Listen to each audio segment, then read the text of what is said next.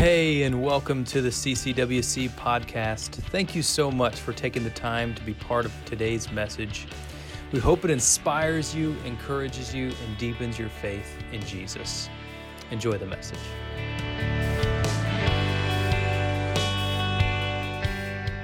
Well, as we look at this series, we've got two weeks left, and we've been talking about what it means to be part of the family of God. We've been looking at different uh, instances in Scripture, different stories and historical accounts in Scripture about the relationships within the context of family. And some, probably some weeks you can relate directly. Maybe last week, as we talked about in laws and outlaws, you, you kind of thought, yeah, I've got an in law, or I've got a couple of outlaws in life. Maybe as we talked about the father and son relationship, that applied. Or maybe the, the, the daughter in law, the in laws, the daughter in law, and, and the mother in law. Maybe you, you were able to relate to uh, the, the instances where we talked about specific relationships between brothers or between siblings, so to speak.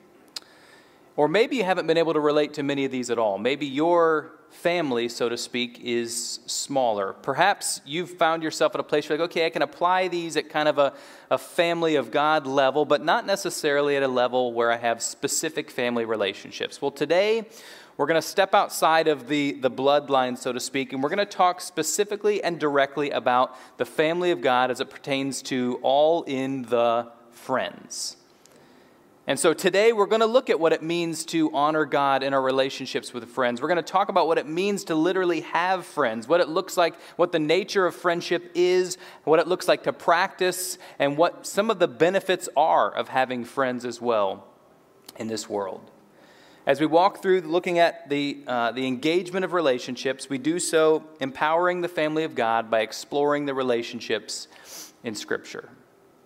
I will mention this next week as we conclude this series. We're going to do so with Family Fifth Sunday, which, if you haven't been here for the last year or so, we've on the fifth uh, week of the month when we have one of those, we're all in here together. So there is no children's ministry. We will have infant nursery, but there is no children's ministry. So everyone will be in here together, and we're going to study and we're going to look at what it means to tuck in a superhero, meaning what does it look like uh, to parent our children, and we're going to look particularly at Mary and Joseph and what it was like to tuck in Jesus, and so we'll be studying that. One thing I will say is this if you're bringing kids, we're going to uh, invite them to join us in this room and to wear superhero costumes. If they have one of those, be kind of a fun way for them to engage as well. And so, uh, and Jesus was a superhero too. So if anyone wants to dress up as Jesus, you can.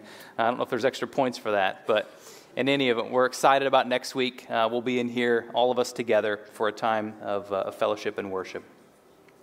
Thoughts on friendship. Thoughts on friendship. Sometimes friends are like family or even closer than family. Perhaps you have that uncle or that aunt that you call Uncle Jim or Aunt Betty that aren't really blood relatives, but they're so close that they're like family. Another thought on friendship is uh, friends, or family, I should say, are individuals that you can't choose Friends are individuals that you do choose. Another thought on friendship, and this is an interesting one, particularly when you look at the people that you run with. Friends are impactful in our life, and the phrase, show me your friends and I can show you your future, is appropriate because, in many cases, the way your friends talk, the way they act, the values they have are going to rub off on you. The world has a lot of sayings, and many of them have real value when it pertains to friends, when we understand what a friend is and how we're to engage with friends. The world has these expectations of friendships, but let me tell you, in some cases those line up, but in a lot of cases they do not line up with the Word of God. In fact, today we're going to look directly at what God says about friends.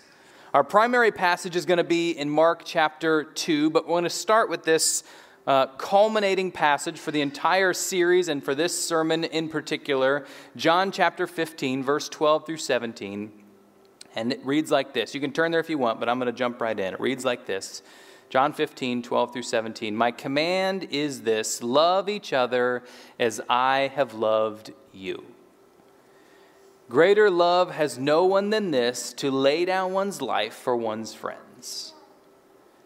You as my you are my friend if you do what I command. I no longer call you servants because a servant does not know the master's business. Instead, I have called you friends. For everything that I have learned from my Father, I have made known to you. You did not choose me, but I chose you and appointed you so that you might go and bear fruit, fruit that will last. And so that whatever you ask in my name, the Father will give you. This is my command love each other. As God provided a picture of the depth of friendship, let us step a little further in exploration of the nature, the practice, and the benefit of friendship. What is friendship all about? Why engage in it? What's the purpose? Certainly, God calls us to love and to do so unconditionally, but what does that actually look like? Why do it? What is the, what is the response that we have? What do we, so to speak, get out of it in some cases? In John, excuse me, in Mark chapter 2, we find ourselves looking at the narrative of Jesus' ministry. And we see that early on in his ministry, as he's healing, as he's teaching, as he's going from place to place, that he's creating quite a following. There are many people that want to, that want to hear his words, that want to experience his healing touch, that want to experience forgiveness.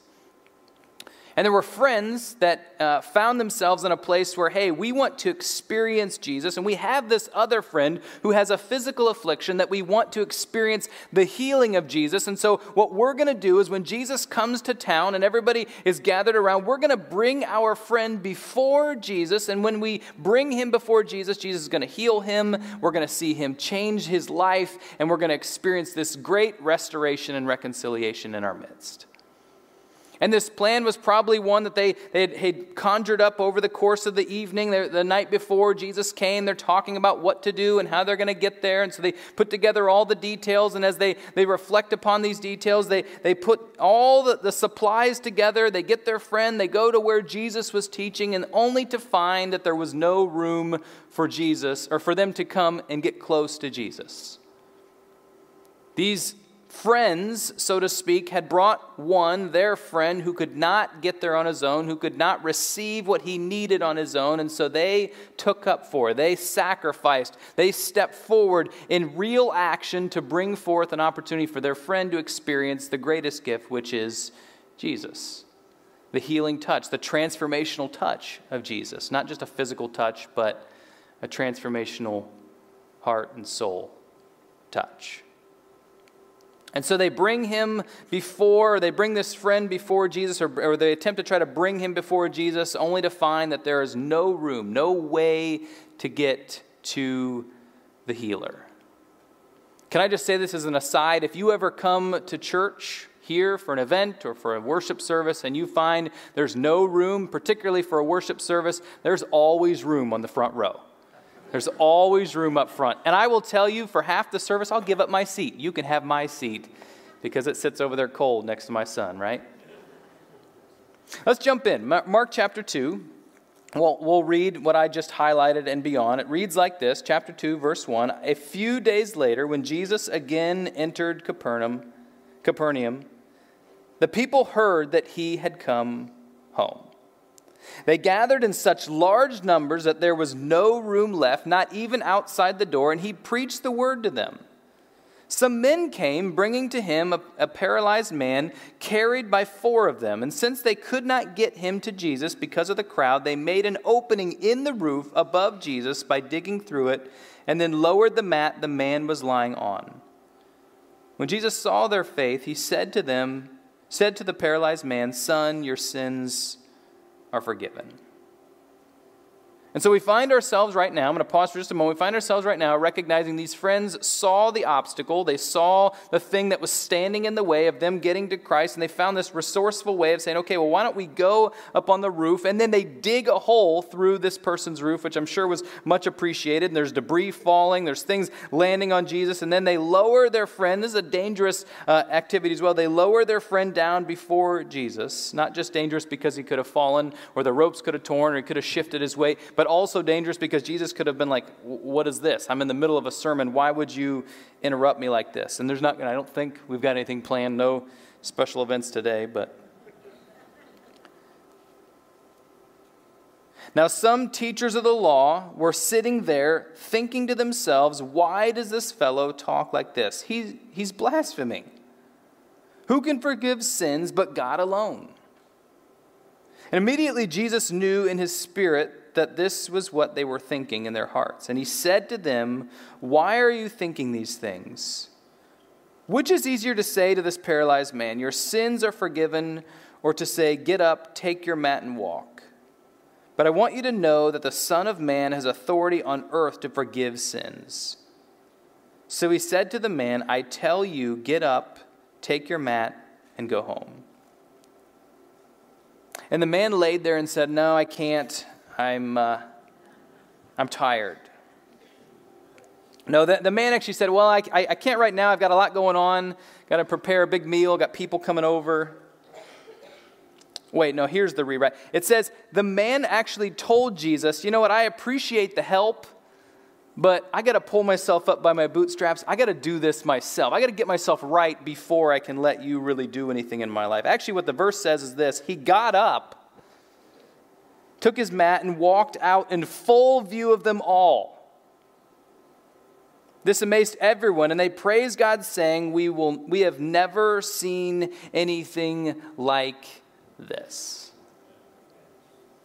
We sang a song earlier where we talked about praising God for what He's done. And I, I don't fully uh, think that that's, I mean, that, that's what praise is. I don't fully think that that's uh, fully captures exactly what took place here in the midst of what God was doing. But certainly we look at God and we see the things that He's done, the small things and the large things, and we praise Him because of the things that He's done in our lives. And at the same time, we worship Him because of the way that, that or because of the, the, the nature of who He is and what He has done. And we see here in this specific story the discernment discernment that Jesus had to recognize the naysayers that were around him and to step into it as a teachable moment to say, Let me show you something much greater. Let me show you a light in the midst of the darkness and the doubt to which you are living in. These friends have brought their friend before me, and I'm going to take this opportunity to reveal to you the love and the forgiveness that only I can provide. And so when Jesus shares this, this word and this, and this physical miracle with the people, he's recognizing that friendship as one of the main building blocks to which he can use as an opportunity to be able to glorify the Father and to be able to bring forth transformation in this world. You see, the, the recognition here is that no man, no woman is an island. No one is self made. No one can do it themselves. And the reflection is that God chose to create us as the body of Christ, as the hands, as the feet, as the different parts of the body, working together in unity so that we might support one another under the guidance and the, and the, and the ability of God so that we might be able to, to help others, to help each other to know Him in a greater way and to experience Him in a greater way. Uh, now, don't, don't misunderstand me. You're not saved because of someone else's faith. You're not saved because your parents were Christians or because of the fact that somebody else has been praying for you, been going through you. You have to make the decision on your own, but God created us to grow together in relationship with Him. I'll say this later, and I don't want to get ahead of myself, but I'll also say it now. You can't love God and hate other people. No, God calls us to love each other, and that's part of the way that we reflect the love that we have for Him. The nature of friendship. There's uh, an interesting pattern if you notice on your note guide. Uh, if you're taking uh, notes, it's on the back of the bulletin, your note guide today. And we're going to walk through these specifically. Certainly, you can fill in the blanks, but there's also a place there for you to be able to put other notes if you'd like to. The first thing to know about the nature of friendship is this the Father. The Father. Let me explain. The first verse of chapter 2 reads like this A few days later, when Jesus again entered. Now, I recognize here that Mark was being very intentional about the way that he expressed and shared this story with those who would be reading it. The reality is, he started with the Father. He started with what God had given us, the Son Jesus. And so here we recognize that in all accounts, God is the source and the start of all friendship. This gift of friendship that we have is not of something of our own or something we created or made, but instead, God is the author of all good things, and the good things include the friendship that we can have with others.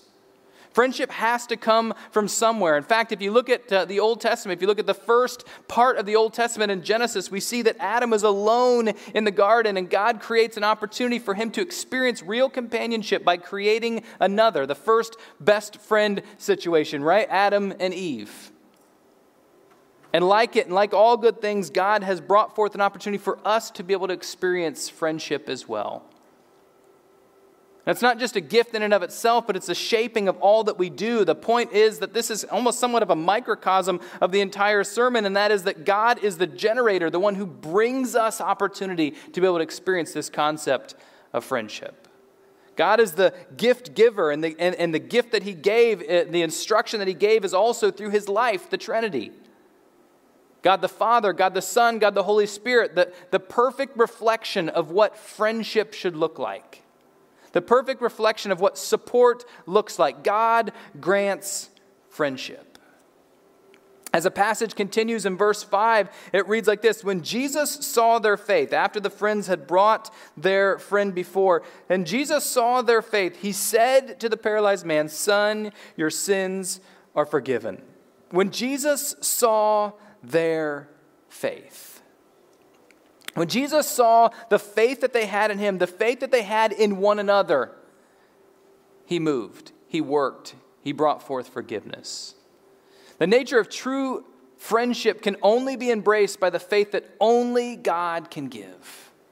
Real friendship based upon who God is and what He does comes only from Him and the faith that He provides. The sacrifice that they had and their willingness to push forward was one that indicated the faith that they had in the God that they were serving, the God they were curious about, the God that they came to be able to see in that moment in that day. You see, friendship takes action. And action requires faith. The friends came before Jesus, they, they showed up in that situation. For, for myself, for, our, for my family, we, we don't live close to, to a, a lot of family outside of, of our immediate family. In fact, uh, the, the closest uh, blood relatives we have are a couple hours away, and, and particularly the last place that we served in South Dakota, it was about a 12 to 15 hour drive to any family members. And so we didn't get home, so to speak, to visit here in Ohio. My wife's from Indiana. And we didn't get home to visit very often to be able to see them uh, for holidays or for other activities. And our best friends, my, my, my, some family friends that we have, our best friends live actually uh, just, just over in Circleville. And the visits we have now are a little bit more frequent. But I can remember specifically when we were uh, out in South Dakota, and certainly we weren't lonely. We had lots of, of people there at the church, and we had a good community. But it was it's good from time to time to experience a little bit of home, right? Anybody you've been away for a while, maybe you've been on leave in mil- or out in the military, or you've had to move, whatever it might be. Maybe right now you're not close to home, and it's good to experience a little bit of home. And I remember specifically one Easter one Easter where uh, our friends, they, they drove all night, 16 hours, all night. They stopped at a, at a Planet Fitness in Sioux Falls, about 45 minutes away, got showered, got changed, drove the last little bit to show up for service at church. They showed up. They came, they took action. They were there when needed. They, they came to be able to bring joy and hope and hopefully an opportunity for us to be able to experience some, some Christ centered camaraderie. Friends show up, and, and the faith that we can have in one another is a result, a response to the action of showing up. It's the power that, that grants us opportunity to be able to experience the faith and the friendship. Looking at that verse again, verse 5 culminates with Jesus doing some real action. It says, When Jesus saw their faith, he said to the paralyzed man, Son, your sins are forgiven. then, after this interaction, jumping down to verse 10, once again, it reads like this But I want you to know that the Son of Man has authority on earth to forgive sins. So he said to the man, I tell you, get up, take up your mat, and go home. He got up, took his mat, and walked out in full view of all of them, of them all, excuse me. This amazed everyone, and they praised God, saying, We have never seen anything like this. The result, the response of this specific interaction that Jesus had with these men was one that brought forth forgiveness.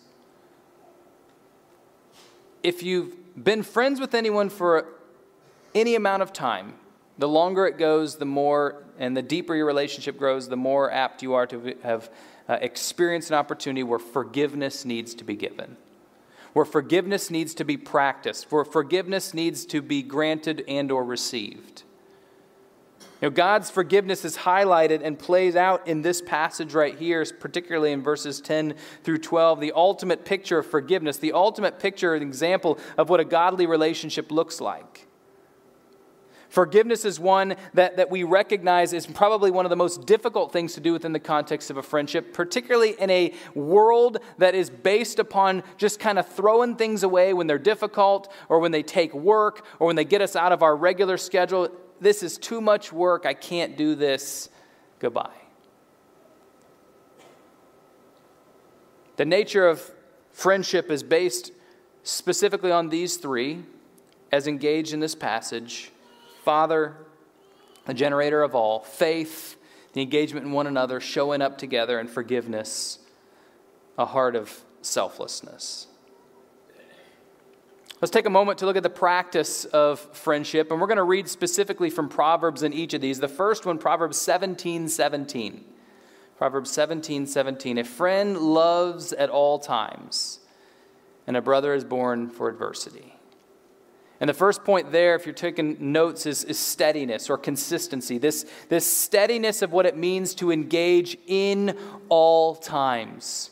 A friend loves at all times. That doesn't mean that a friend is passive and just allows you to do whatever. Love sometimes requires we step in and share the hardships or share the, the hard words that might be difficult, and we'll talk about that in a moment as well. But certainly there must be this steadiness, and steadiness isn't something that's automatically given in many cases, and it, it is earned. It's something that over time we gather, we put together. I, I was actually at the, the OU football game yesterday, and, and certainly the football game was a, a good one. If you, if you watched it, you recognized it was a, a a, game all the way to the end. It wasn't a blowout either way, and, and OU came out victorious at the end, which is a, a, a great result, especially for the home team.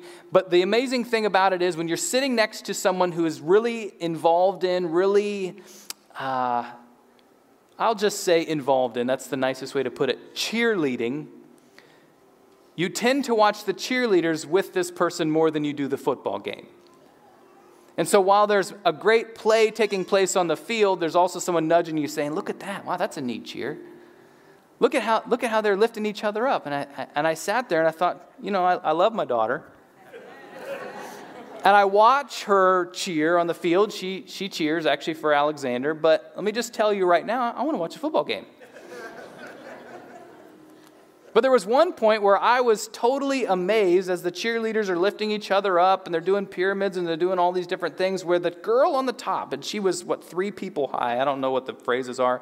If you're into that kind of cheer and you want to correct me afterwards, feel free, I'll be in the back. But there, there were all these, these people that were doing all these different things, and this girl on the top, at the time when it was, it was time to, to conclude this part of their cheer, she basically just rolls off and falls backwards on her back two or three people high, into two or three trusting armed people at the bottom.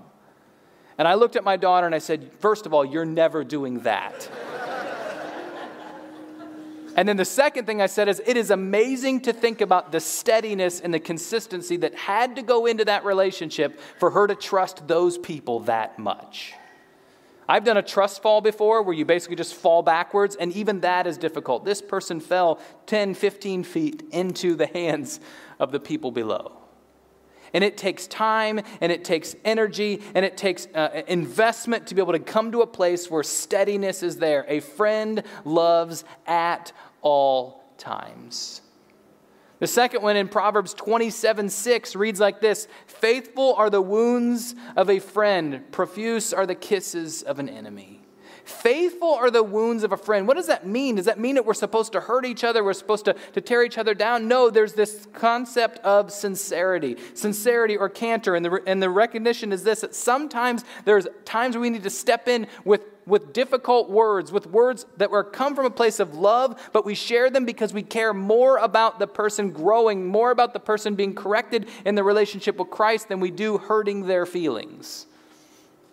I had a friend that, that, oh, that, started a podcast called the, the Curse of Niceness. And the reality is this, and we're, we're somewhat in this, this culture, this, this curse of niceness. And the reality is this sometimes, uh, uh, on the basis of trying to be nice to each other, we're not kind. And sometimes those words can be synonyms for each other. People use niceness and kindness together. But the reality is that they're, they're almost enemies because when you are nice, you mince words. You keep from saying things that might hurt someone's feelings. But when you are kind, even in love, that might be difficult, excuse me, you bring forth the truth that's necessary for the other person to be able to grow in their faith.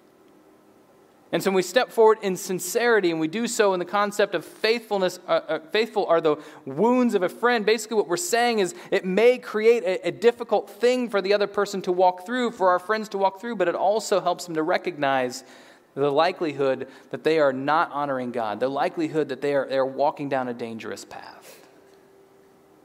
And finally, Proverbs 17 9 reads like this Whoever covers an offense seeks love, but he who repeats a matter separates close friends. And this final one is sympathy or compassion. You, and I said this earlier you can't be friends or can't be, you can't hate someone else and be friends with God. You can't engage and love God while having a hated or hateful relationship with someone else. At the same time, an endeavor to put God first is, is ultimately the reality of what we're to do. That our desire should always be to have God as the center of all things and rightly aligning our priorities so that God is first and others are second. But the reality is this in many cases, we put God first and then we kind of dismiss other people altogether. Like, okay, I, I got my relationship with God. I'm going to either do this on my own or I don't want to be hurt, so I'm going to put people aside. And so, what we end up doing is we suffer alone rather than suffer together, or we, we mourn alone rather than mourn together. We, we celebrate alone rather than celebrate together.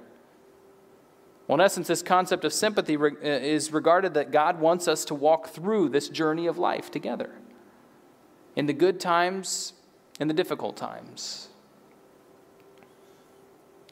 The third part of this sermon, this section is regarded in this concept of what are the benefits of friendship. Uh, friendship can be difficult.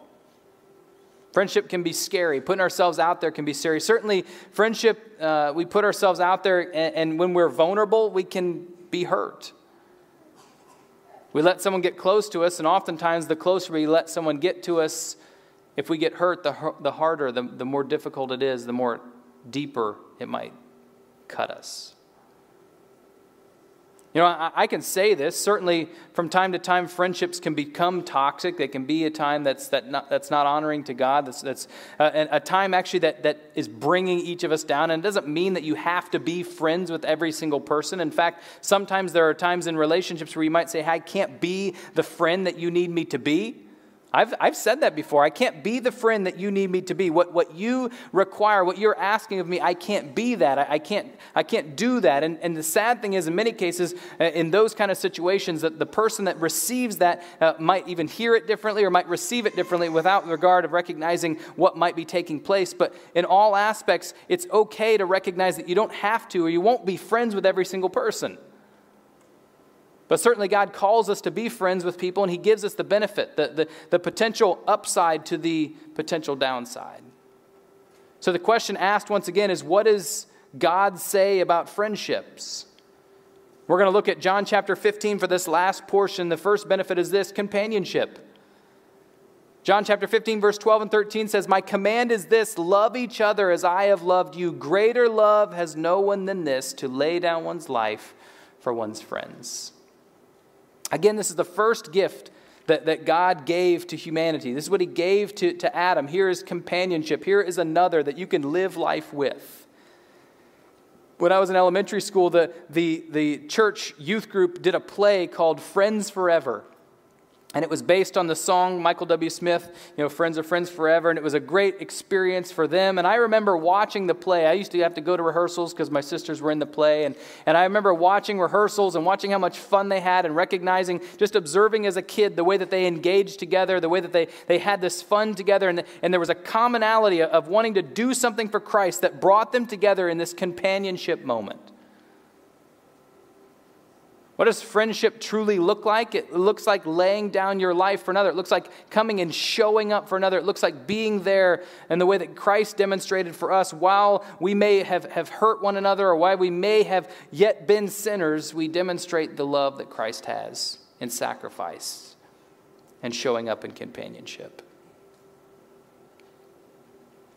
The second one there is verse 14 and 15. It reads like this You are my friends if you do what I command. I no longer call you servants because a servant does not know his master's business. Instead, I have called you friends. For everyone, for everything that I have learned from my Father, I have made known to you.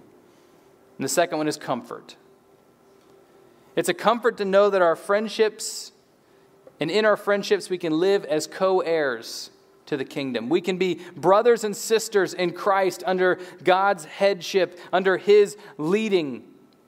And it's a comfort to know that God chose us. He chose to give us an identity, He chose to give us a way. It's been this nice alliteration. All of the, if you've been taking notes, you recognize all the letters add up. And this last one, this third one, wait for it. You know, we, we get through this alliteration to kind of bring it all together companionship, comfort, and joy. Don't be so disappointed to hear the word joy, especially the joy of friendship. Uh, verse 16 and 17 says, You did not choose me, but I chose you and appointed you so that you might go and bear fruit, fruit that will last, so that you, whatever you ask in my name, the Father will give you. This is my command love each other. And I'm, I'm reflecting upon, I can't, I can't get this imagery out of my mind of Paul and Silas if you don't know about Paul and Silas, read, read the New Testament and, and, and, read particularly in Acts about Paul and all the, the things that he did. And then many of the, the books after that are letters that he wrote. But Paul and Silas in Acts chapter 16, sitting in prison, sitting in a dark and, and hopeless place, singing and praising God. And you know what? They didn't do it alone on two separate sides because I didn't like that song, or I didn't like the pace, or he didn't use the instrument I wanted, or he didn't sing the song I wanted. No, they sang together. And when they sang together, they did so praising God in prison, in a place of darkness, in a place of despair. And they said, God, because of the friendship that we have, the camaraderie we have, we are able to be better, stronger together, praising you, loving you, guiding you, and asking you, God, to continue to lead us and guide us. Perhaps the, the call today is this it's simple embrace the gift of true God centered friendship. Because in the prisons of life, that will inevitably come, and we know those moments will come. There's always room and a need for someone to lean on. In most cases, it's a friend. Make room for a friend, open yourself up to a friend, allow a friend to live life with you. There's always room for friends in the family. Embrace the goodness of God through the gift of his friends through the gift that He puts in your life, through the people that may not be blood relatives, but might be as close or closer than family. I'm going to close this in prayer. Ask you to stand as we, as we pray together, and then we're going to sing a song together in celebration of the good God who loves us and supplies the opportunity to experience real and lasting friendship relationships. God, we thank you for this day. We thank you for the gift that it is your word that provides us opportunity to be able to experience you and to be able to experience real and lasting relationships. And as we've walked through this series, we've seen all the different relationships of the family. God, this one is unique in and of itself because you, in some ways, make, make friends closer than family in this body and in, in those that are joining in this room and joining online, God, you have provided opportunity for us to be able to experience real and lasting friendships. In this body and other churches in this area and, and around the, the, the, the, region, around the world, God, we have opportunity to be able to experience this, this friendship, depth of friendship relationships. God, may we step forward in the way that you have created us to live, embracing godly friendships. Thank you, Father, for your movement. Thank you, God, for your gift. Thank you for this time we could praise you. In your son's name we pray. Amen.